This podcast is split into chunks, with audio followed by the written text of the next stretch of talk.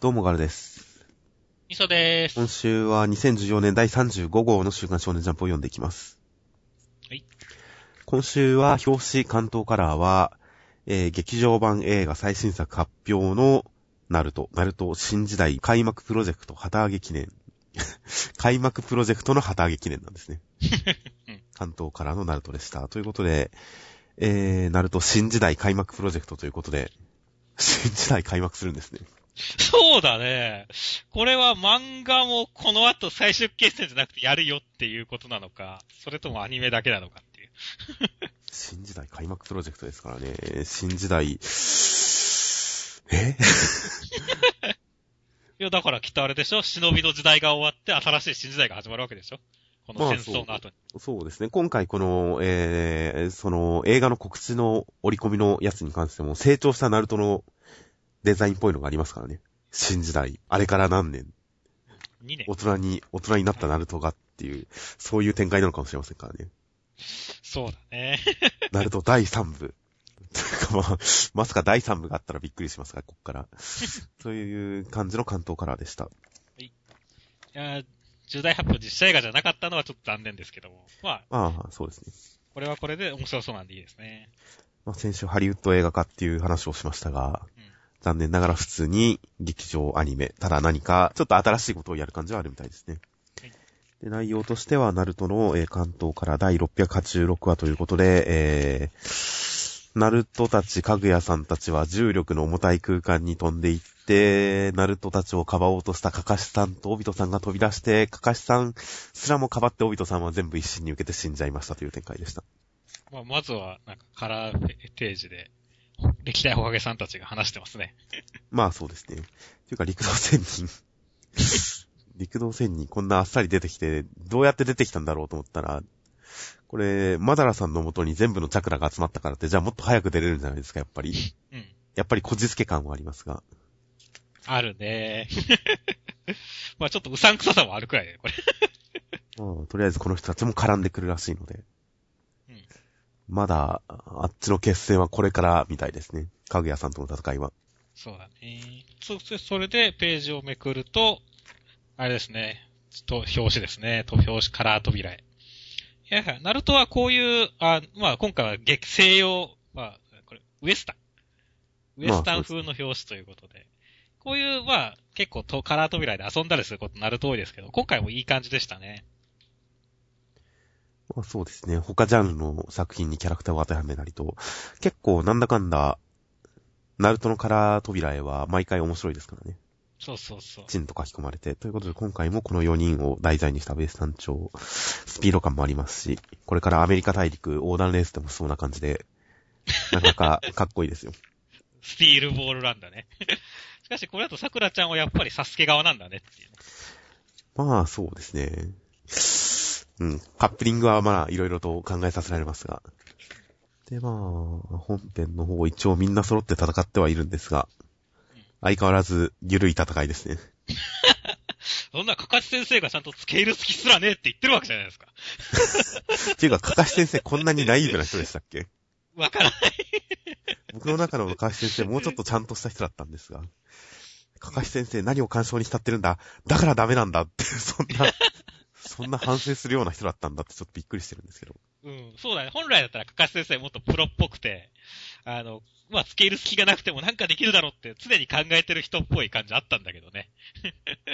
だから俺はダメなんだって突然言い出したりしてますが、その一方、ナルトもこの愚道玉を別の分身につけてて大丈夫だったみたいな話、先週、このかぐやさんと黒絶さんが愚道玉がついてるのが本体だって言った時に、いや、愚道玉飛ばして戦ってるから、常に本体についてるわけじゃないだろ、それって言ったらまさにその通りだったっていう、このかぐやさんの浅はかさ。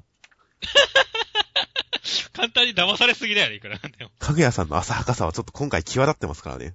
やばいですよ、ほんと。その後で、重力で。これ、これ意味わかんないですね。そう、重力空間。お、すげえ、かぐやさんやったなと思ったら、そページまたいたら、やつも同じように。そうなんだ。今度は超重力の空間だが、やつも同じように、プルプル。ここ。これ、笑わざるを得ないよね、これ。これはちょっと本当にシリアスな笑いというか、シリアスですらないですよ、もはや。そうだよね。コントですよ、これ。いやー、かぐやさん可愛いね、これ、逆に。下手したら、ナルトたちよりもなんか、辛そうに見えますからね。うん。くっとか言っちゃってますからね。そうなんだよね。か、かぐやさんなんか、しまったぐらいの感じですからね。やられたぐらいの感じを演出してますからね。そうそうそうそう。お前だよ、やったの。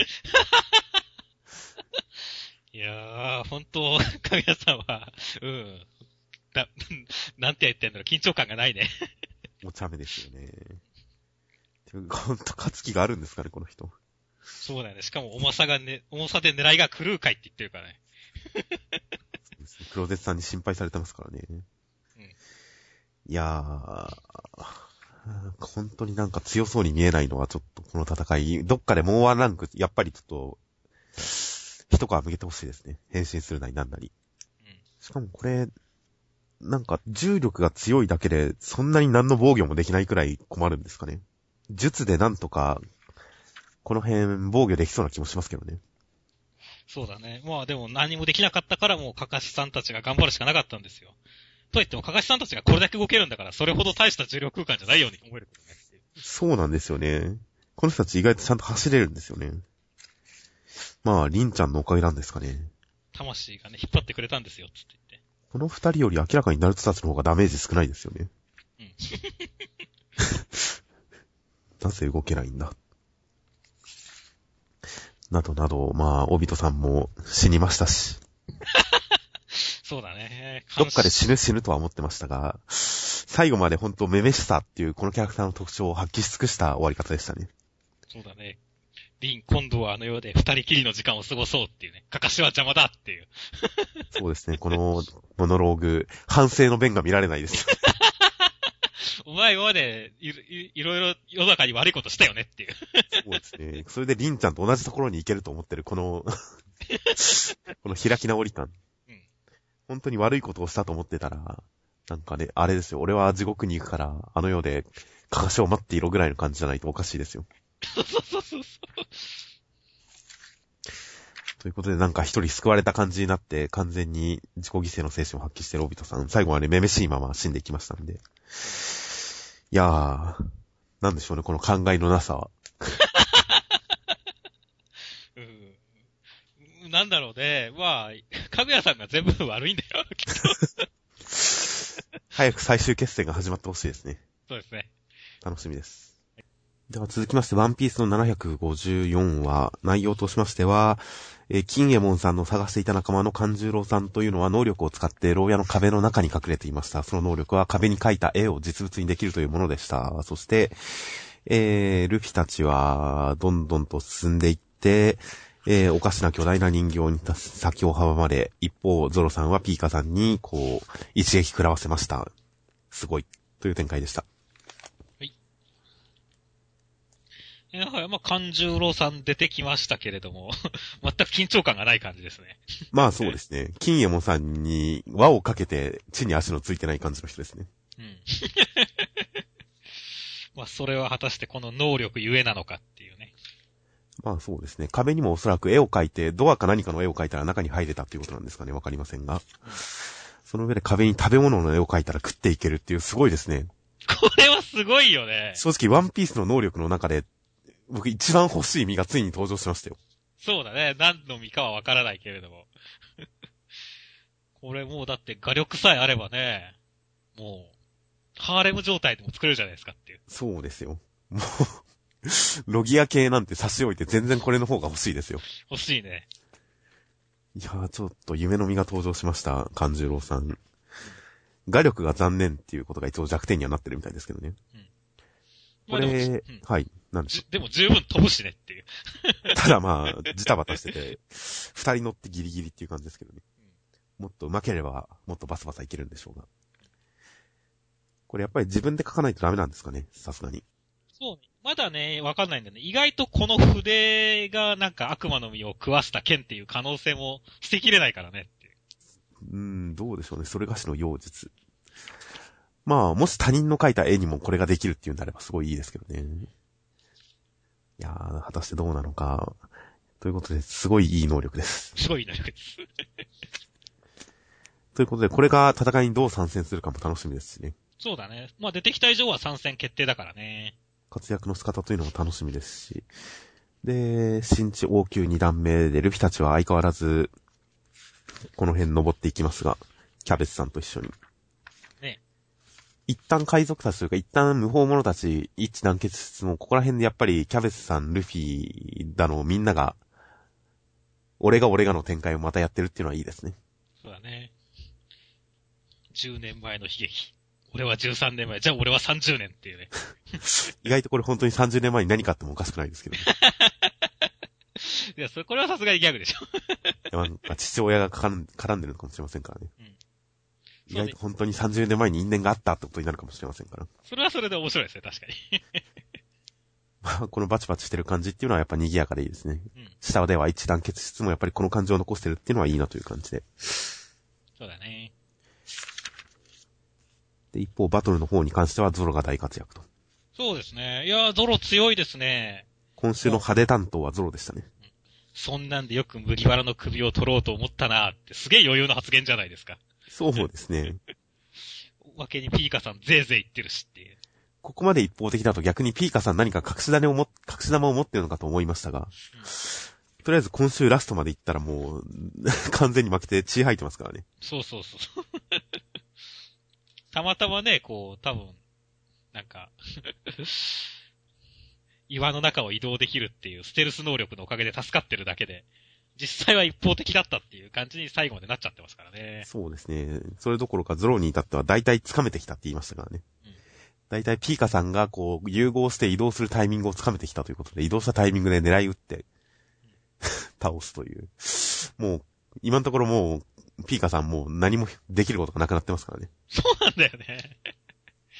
いやー、最高幹部、一番なんか格が高そうだったピーカさんが、一気に格落ちしてしまいましたね、っていう。そうですね。少なくとも部下の能力で言ったらルフィ勢の方が圧倒的ですね、今のところは。うん、まあ、ゾロは多少規格外なところありますからね、やっぱり。まあそうだね。まあ、ゴッドウソップと肩を並べちゃいけないレベルの人だからね、本当は。あ、びっくりしました。ゴッド、ゴッドウソップには及ばないけれどって言ってるのかと思いますよ。いやいや、ゴッドウソフト多分同列に語ってはいけない人ですからね。もう一段上にいるべき存在ですからね、ゾロさんは。いやいや、求心力だとか、いろんなものを含めて考えたらゴッドウソフトもかなりのものですから。うん、実力のゾロと、うん、神々しさのウソップと。神々しさね。ちゃんと各分野分担した上でそれぞれ肩を並べてるという感じで、まあ、ゾロが今回派手担当をしてくれたんでよかったです。そうですね。あとはまあ、ラストのリアクションですよね。バルトロメオさん。ど、泥天杯ブクブクっていう。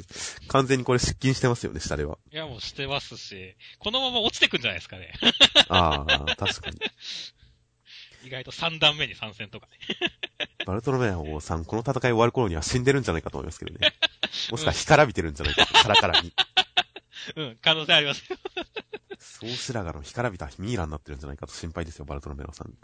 頑張ってほしいです。そうですね。癒し担当頑張ってほしいです。では続きまして、日の丸相撲の第、えー、じゅっかい。えー、まず、さだみつきさんの純白の回しという股間のアップが映りまして。そして内容としては、えー、日の丸くんとさだくんがこう、一心一体、日の丸くんが必殺技を出すけれど通じないさだくんの必殺技で返される、そこに、さんねんかんで編み出した新必殺技で見事、逆転、さだくんを打ち倒し、国宝に砂をかけ、そして、牛尾くん土俵を降りて笑いましたという展開でした。はい。いやー、死闘決着、面白かったですね、この戦い。いやー、前回から引き継ぎ大変いい戦いでしたね、今回も。いやー、ほんと素晴らしかったですね。こうまあ、前回のね、引きの鬼車が効かないっていうところからの、こう、まさかの二の手、下手ひねり、鬼嵐っていうのが出てきてね。それすらも佐田くんが耐えての、今度は佐田くんが見せたことのない必殺技を出すっていうね。はいはい。加減の月。まあ、こっちに関しては、上限の月と大差ないですけどね。うん。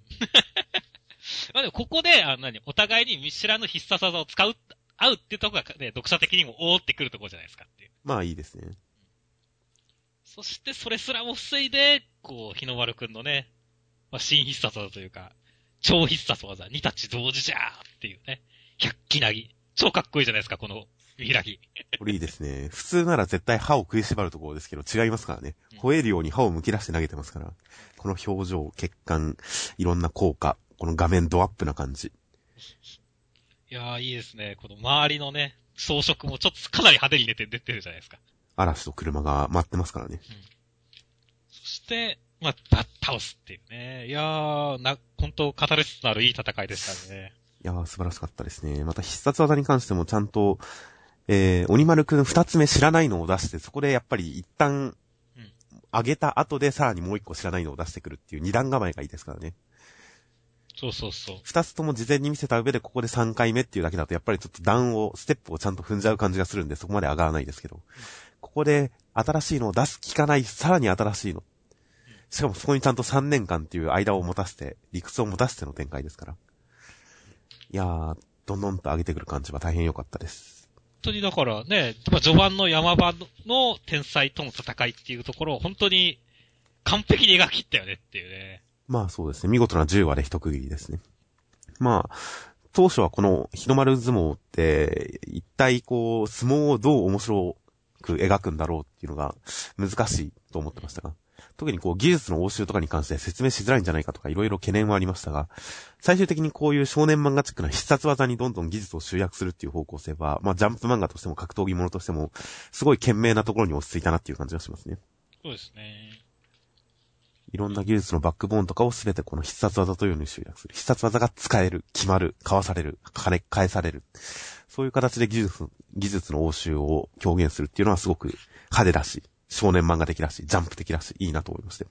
で、最終的にね、あのー、このね、最後のね、笑うっていうシーンもすごい良かったですね。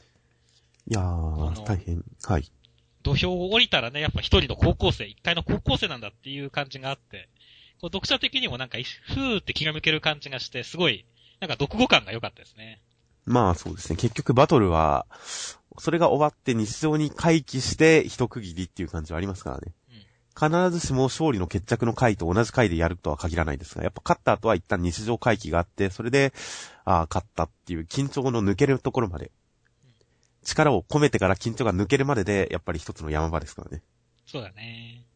やっぱりこういう点は大事ですよ。そうそうそう。先週ね、ほら、何を笑っとるんじゃーつって言ってね、わしがか笑うのは、お前らに勝ってからじゃーっていう、あれもあったからね、余計に良かったですね。まあ、確かにそうですね。笑ってはいますね。ということで緩急の緩の方、緩める方に関してもちゃんと意識的にそれをやってると、だらーっと日常に戻さないでちゃんと緩める方も意識的にやってるっていうのは本当にバトルものとしてよくできてるなと思うので、まあ格闘技ものですね。そうですね。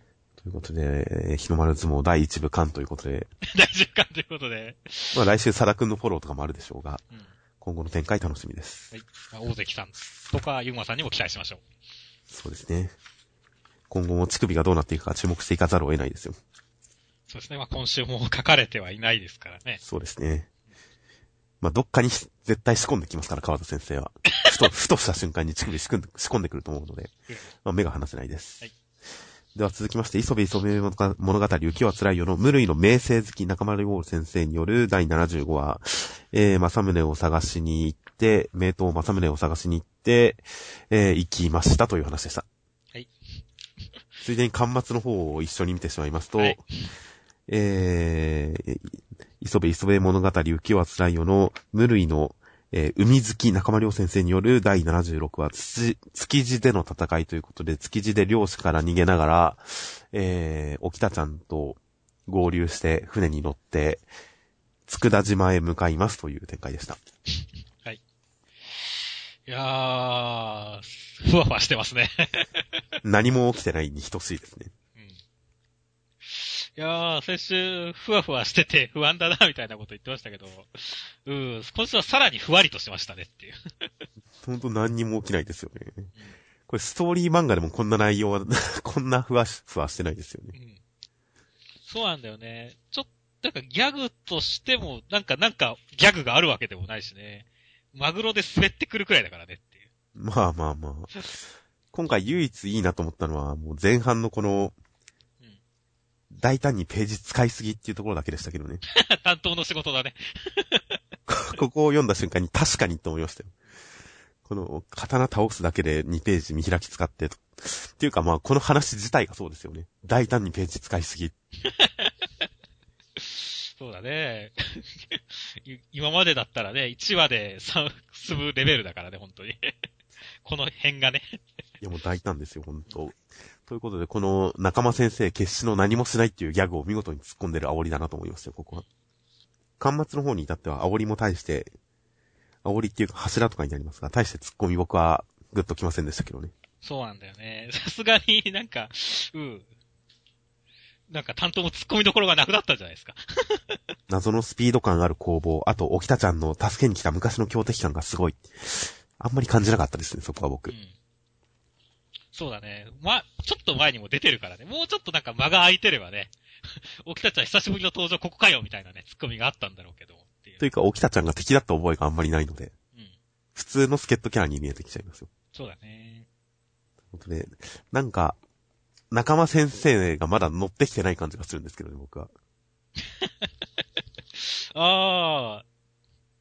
なるほど。この、この、正宗編にそうですね。まだ気分が乗ってないというか、まだ筆が乗ってない感じがするんですよね。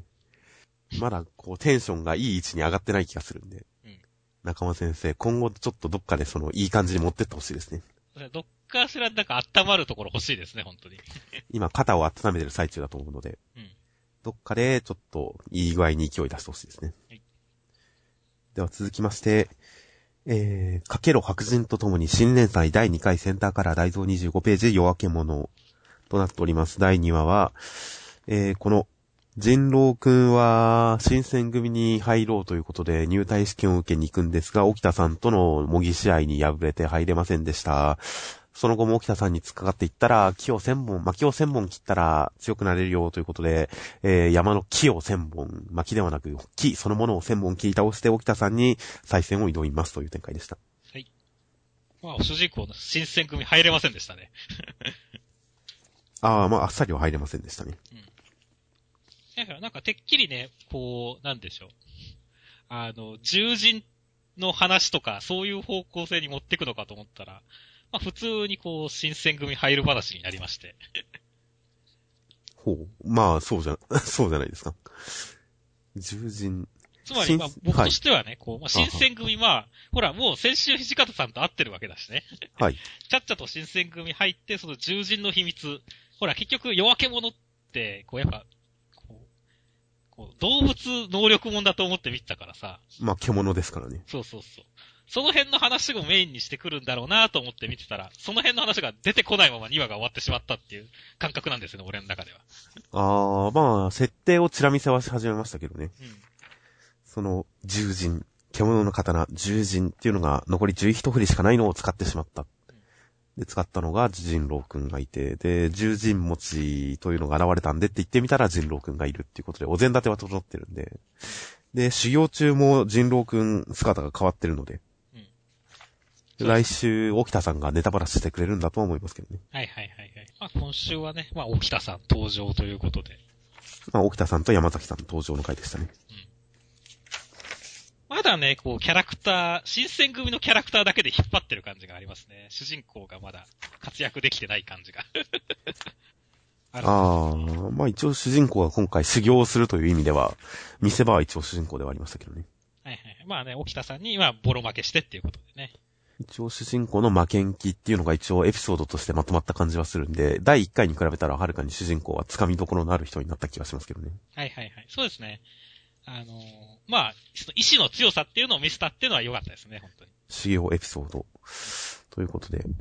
まあ、一種この、こういう修行をしたらいいよって言われて、それを上回るオーバーワークをするっていう話っていうのだと、実はヒーローアカデミアと同じ話ではあるんですよね。はいはいはい。あ、あの、掃除の話ね。そうですね。こういう掃除とこういう基礎トレをしろって言われて、それを上回る特訓をしてオーバーワークで潰れちゃってみたいな話でしたが、ヒーローアカデミア。その点言うと、まあ、修行の完了まで描いた向こうの方がスピーティーであったりとか、あと向こうはやっぱりダメ感、主人公のダメだけど頑張ってる感、できないけど無理してやる感とか、いろんなものを詰め込んでましたが、こっちに関してはやったらできちゃった感なんで、まあ、あっちが努力の天才型に比べると、こっちはやっぱり素の天才型主人公なんだなっていう感じの見比べができる気もしますね。はいはいはいはい。なるほどね。たださ、ちょっとバカさ加減はあるけどねって。まあその点も結構対比ですよね。これ、いや実際どうなのか来週になってないとわかんないですけど、薪って言ったのに木を切っちゃったっていう。これをわざとやったのか、ヒーローアカデミアの方に関して言えばわざとオーバーワークしたわけですが、うん、こっちに関して言えばうっかりやっちゃった感は確かにありますからね。うん、だからどちらかというと主人公すげえなっていうよりは主人公バカやろっていう層が先に来たんで。まあ、すごいんだけどね。そうです。本能的にこれくらいきれい、これくらいできないとダメだと思ったのかもしれませんしね。うん。ああ、それはいいですね。本能的だっていうとまたいい感じですよね。ちょっとこの展開で思い出すのは、やっぱ初めの一歩の最初ですけどね。はいはいはい。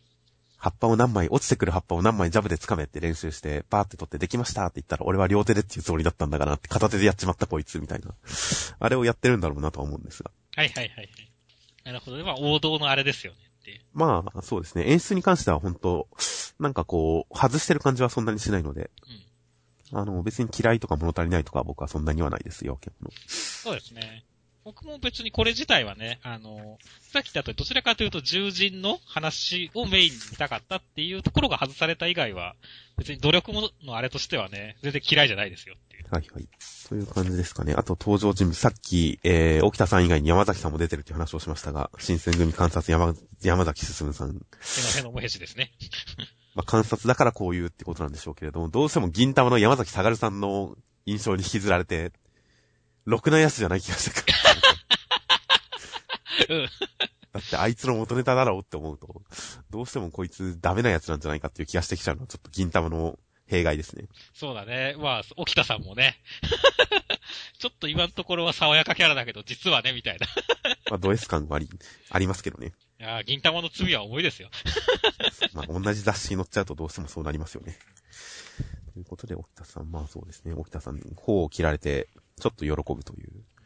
この辺の主人公、打ちのめされる展開っていうのを一回挟んで修行、打ちのめされて修行強くなって再戦とか、そういう強くなる演出をするための最初の必須のやられるエピソードではあるわけですが、やっぱりちゃんと一矢報いる、ちょっとだけ剣先が届いて傷を負わせるとか、その一矢報いる性を入れておくとかも、やっぱり読者をこう退屈させない演出だと思いますんで、そうだね。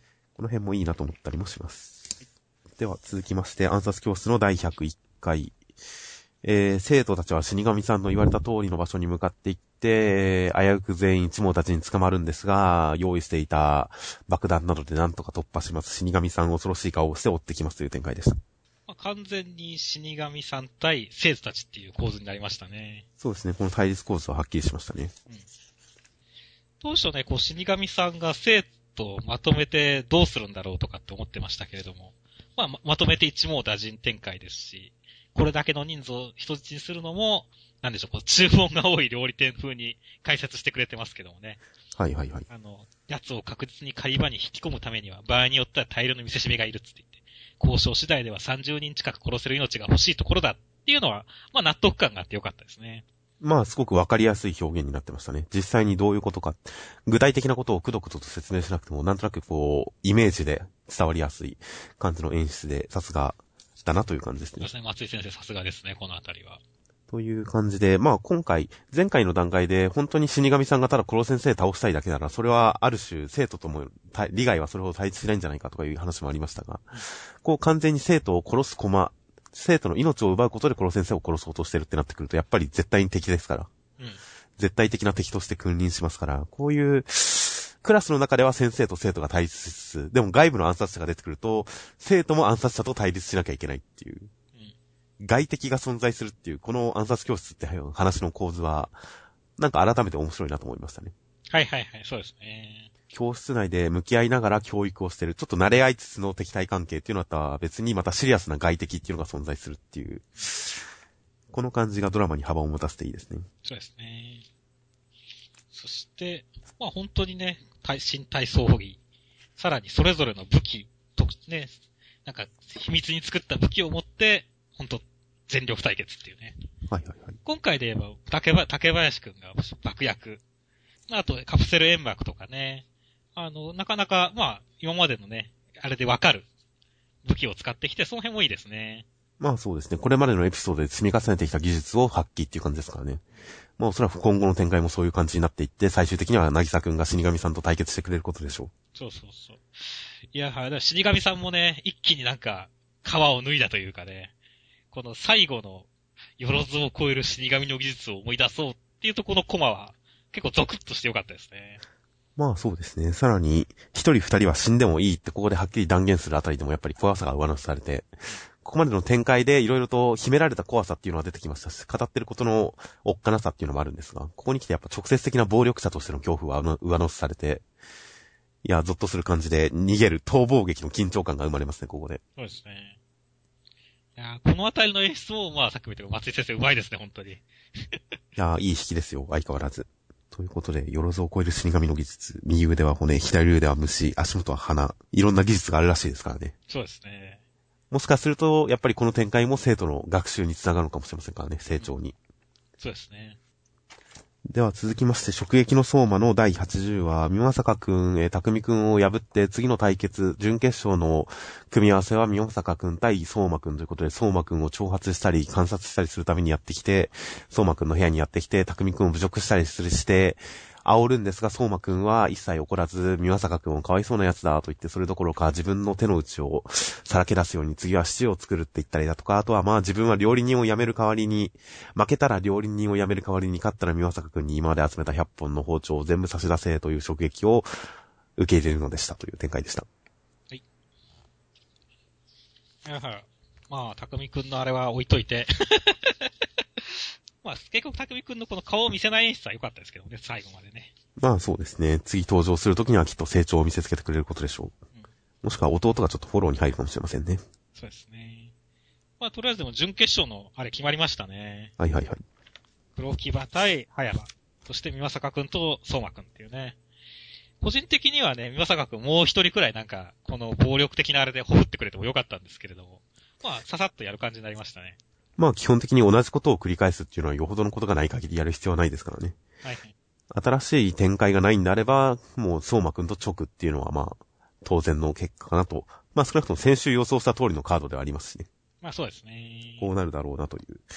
まあね、女子陣がね、いればね、美政くんに女子の本当にね、ストーカーをやってほしかったんですけどもね。ああ、それは本当に悔やまれますね。うん。美政くんに女子をストーカーするっていう、まあそうなってくると今度は料理対決云々以前に逮捕されるべきってことです。通報して終わりっていう可能性がありますからね。不戦勝。通報して不戦勝っていう展開がありますから、うん、まあ、穏便な策で言ったら男対決でいいんじゃないですかね。そうですね。番外編とかでやってくれればいいんですよ。ああ、番外編。今までの対決、こんなことやってましたみたいな。いや、美政くん対ひそこさんとかそういうのは番外編でやってくれればいいんですよ。まあそうですね。はい、はい。あとは同人誌で。そうです。そうですね。薄い本の方で期待しましょうということでね。そして、まあ美政くんの挑発ですよね。はいはい。まあこの、普通のね、こう合鍵を作ったりとかっていう挑発に対して、今回は、だいぶ相馬くんがね、ひょうひょうとしてるのはすごい良かったですね。まあそうですね。序盤の匠くんが敗れたところから仲間たちが動揺している中、相馬くんはもう平然としているという展開がずっと続きますからね。うん、それは美政くんに煽られてもどんどん続いていくという。この展開は、まあ気になりますからね、普通に読んでて。うん、相馬くんがどういうリアクションを出すんだろう、どういう反応をするんだろう、何を思ってるんだろうというのが気になっていちわ読み終えちゃいますから。どんどん読者の興味を引っ張るいい演出だったと思います。でもこの菩薩のように澄んだ声でね、澄んだ顔でね、料理人辞めるよって言いますからね。はいはい。今回のギャンワでしたね、これがクライマックスでした。いやーでもこれはね、まあ僕は実に相馬くんらしくていいなと思ったんですよね。まあ僕もそう思いますね。うん、結構相馬くん無茶するからね、自分の料理人のあれすごいかけたりするからね。ああ、確かに。まあ。普通に予想通りというか順当というか事前にある程度予想できる内容でしたけどね、ひゃっぽんの包丁対料理人生命、うん、もしくは体格とかその辺かけるのかなっていうのは予想してたんで、まあらしいよなだよなっていう感じでしたが、らしいですね。まあ結果としては順当な感じですが、やっぱそこに引っ張るまでの相馬くんが何考えてるか分かんない演出っていうのがあったんで、まあここがうまいこと盛り上がりにはなってましたね。そうですね。次は洋食のメイン一品対決ということで、出すお題に対して出す料理は相馬くんシチュー、ビーフシチュー。ビーフシチューですね。というのを出してくるということで。まあ、ビーフシチューといえば、シチューといえば煮込む料理ですから。ことこと煮込む料理ですから。みまさかくんの、みまさかくんにはそういう信念がない分、こう煮込みが足りないっていう話なのかなと。その場その場で作って作って、自分の技術を磨いていったり蓄積していったりしていないから、こう、パッと美味しいインスタント料理みたいなもんだと。時間をかけて煮込んだ料理のたどり着くところには達せないっていう、そういう話なのかなと思ったりもしますけどね。はいはいはい。まあね、意外とまあ、そう、まあ、食撃の相馬は結構そういう、まあ精神的には勝利を上回るってことは演出はやりますからね。そういうなんか展開かもしれませんね。まあ料理にキャラクターの背負ったドラマ部分を重ね合わせるっていうのは、食撃の相馬途中からはっきりとそういう傾向が見れますから、次もビーフシチューっていうものは何かしらを重ね合わせてきてるんだとは思いますけどね。うん、なので、えー、次の対決も楽しみです。はい。では続きまして、ゴールドフューチャーカップはついに始まりました。だいきゅうかいジャンプ近未来杯ゴールドフューチャーカップ。エントリーナンバーいち、ロボ、イーエー、ゴーレムです。おせっかい全開、フルブースト読み切りセンターからよんじゅうごページ、ねじやまさん、石川幸喜先生、うん。内容としましては、こちら、ねじやまさんという古代技術のゴーレム、ゴーレムというレ、えー、ビームを出したりとか、すごいことができるゴーレム、人型ゴーレムを家に同居人として住まわせている、この、緑ちゃんというのが悪い研究者に狙われたりして悲しい思いをしたりしますが、ねじやまさんがいるから大丈夫、わははっていう話でした。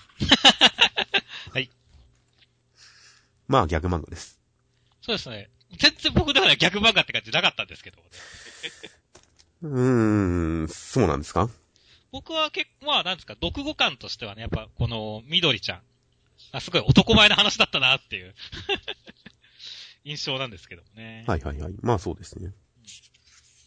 うん、ああ、緑ちゃん男前やわー、いい話やったわーって言って終わりましたね。逆漫画かって言われると、まあギャグはあるんだけど、あんまりギャグっぽくない感じが僕はしたんですよね。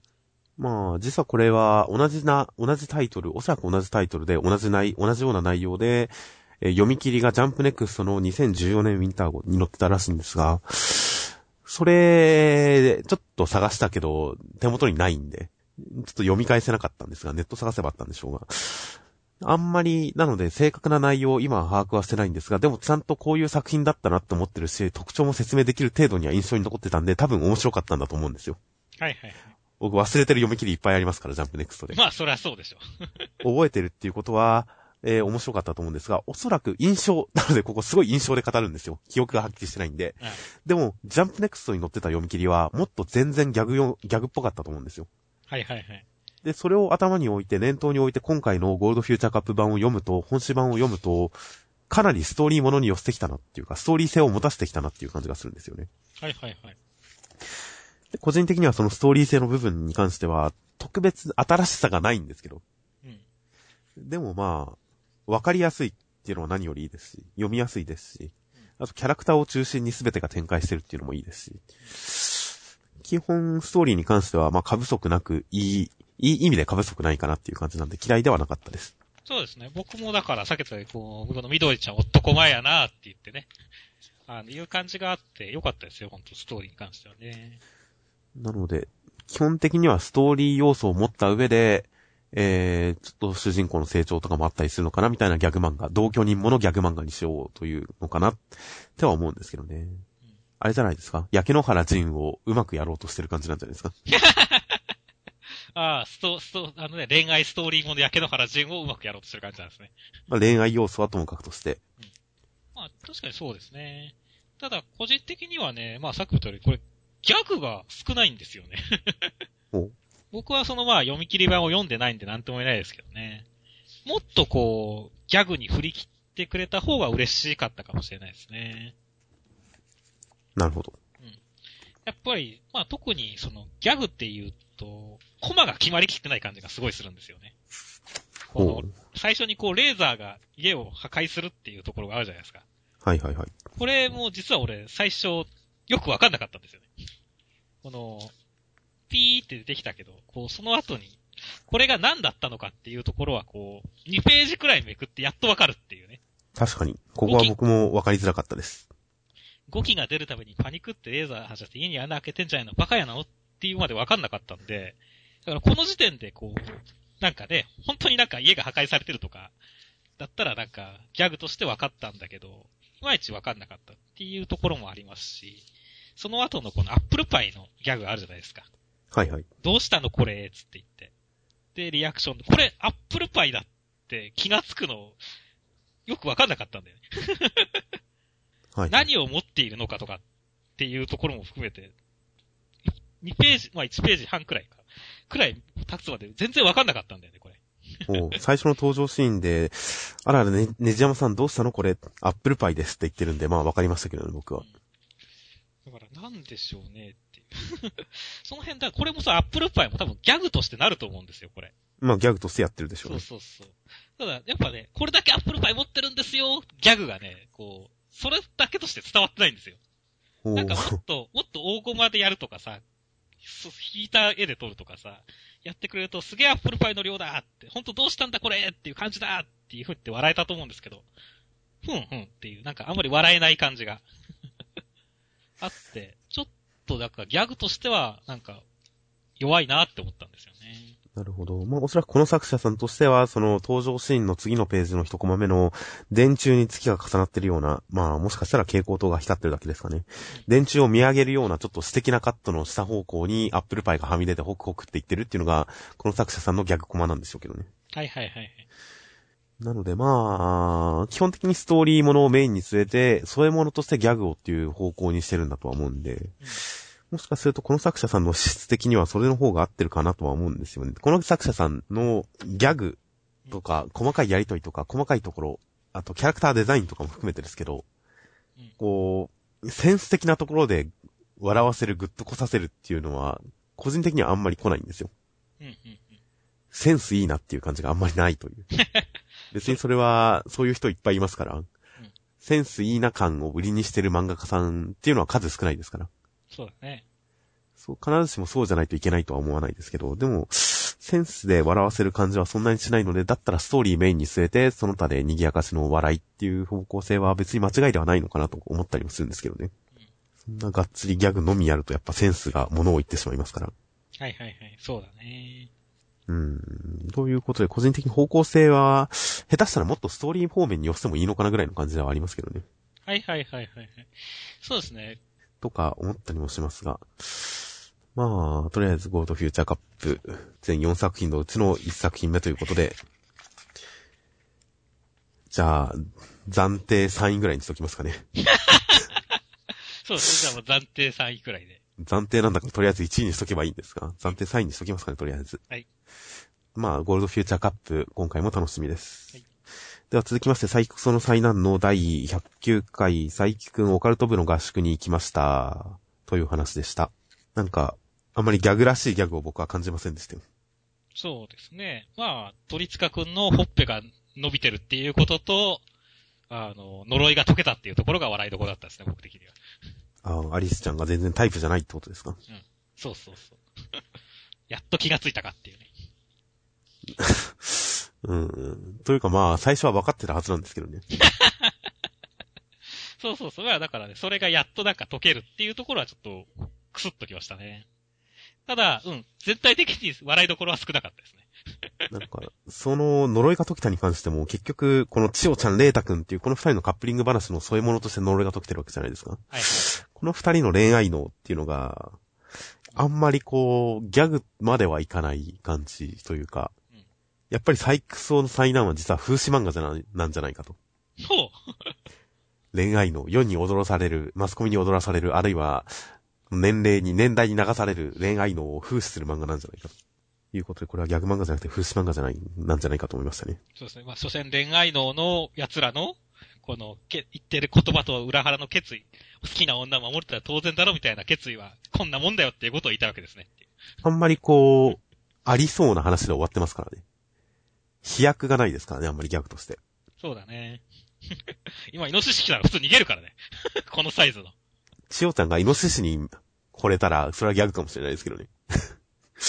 イノシシの方がかっこいい。そうそう。まあ、何しろとりあえず飛躍がなかったんで、あんまりギャグ感なかったかなという感じですかね。